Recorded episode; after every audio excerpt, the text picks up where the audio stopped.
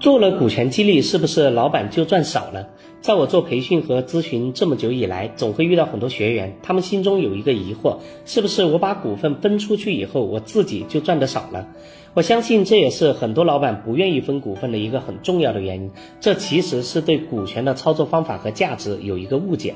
我们可以看到一个现象，像马云、马化腾、任正非等商界大佬，实际上他们的持股比例都是低于百分之十的，但是这丝毫不影响他们所创业公司的伟大，也没有影响他们赚钱，同时不会影响他们对公司的控制。所以，股权关键看你怎么用。相反，我们可以看到，在现代商业中，极少有那种大公司是老板个人百分之百持股的。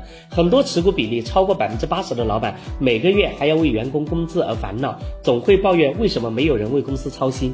从字面意思上来看，股权激励好像是员工分走了老板的利润。比如说，公司一年赚一千万，之前老板个人占股百分之百，自己分一千万。如果分出去百分之二十的股份，还是赚一千万的话，那自己岂不是才分八百万呢？在这个案例中，算法是没错的，但是这种算法存在以下两个问题：一是这是纯粹的做减法。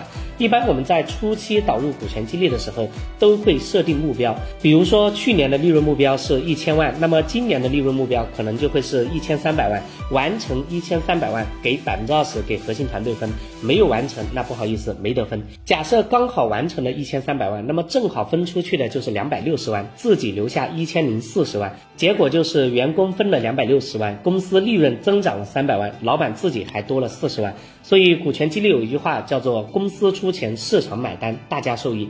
二是没有考虑到企业实际运营中的问题。首先，目前年利润一千万可能是国家政策、市场环境和全体员工共同努力的结果。也就是说，并不是我每年不管不顾都能做到一千万给你老板分的。可能明年或者是过两年就没有这么多了。其次，目前的市场环境很透明，如果同行做了股权激励，那么对你公司的核心员工是有吸引力的，因为从内心深处上来说，人人都想自己做老板，人人都想到了一定的时期，自己可以能够有被动收入。如果核心人员离开了，那么公司不一定能够保证一直持续稳定增长的。第三就是股权激励有一个本质上的问题，那就是统一员工和公司的立场，让大家利益共享。公司跟员工的关系说白了就是雇佣关系，所以员工对公司没有忠诚度很正常，因为公司对员工也没有忠诚度。你不会平白无故去给一个员工加薪和发工资嘛？那么就会导致一个问题，就是除了老板以外，没有真正能够为公司操心的人，所以老板会很累，员工反而在看你的笑话，觉得你累死活该。所以我们天天跟员工说，你要为公司的目标努力，你要为我多分担。他凭什么为你分担呢？公司又不是他的，你赚了钱了又不会分给他，那么这是现实的理由，对不对？所以作为老板，我们必须要跳出来看问题。一是公司在正常情况下都会设定目标，达到了再分，对大家都是多赚的。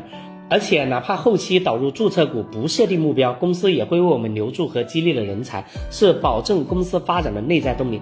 你以前自己一个人累死累活，也许赚个一两百万，浑身是铁，能粘几根钉呢？但是公司却一直做不大，核心人才来了又走，操不完的心，还活在压力和恐惧之中。但是通过股权激励，公司盘子做大了，以前赚一百万自己一个人分，现在赚一千万。就算自己只有百分之三十，也有三百万。从绝对值来说，自己还是多赚了嘛，对不对？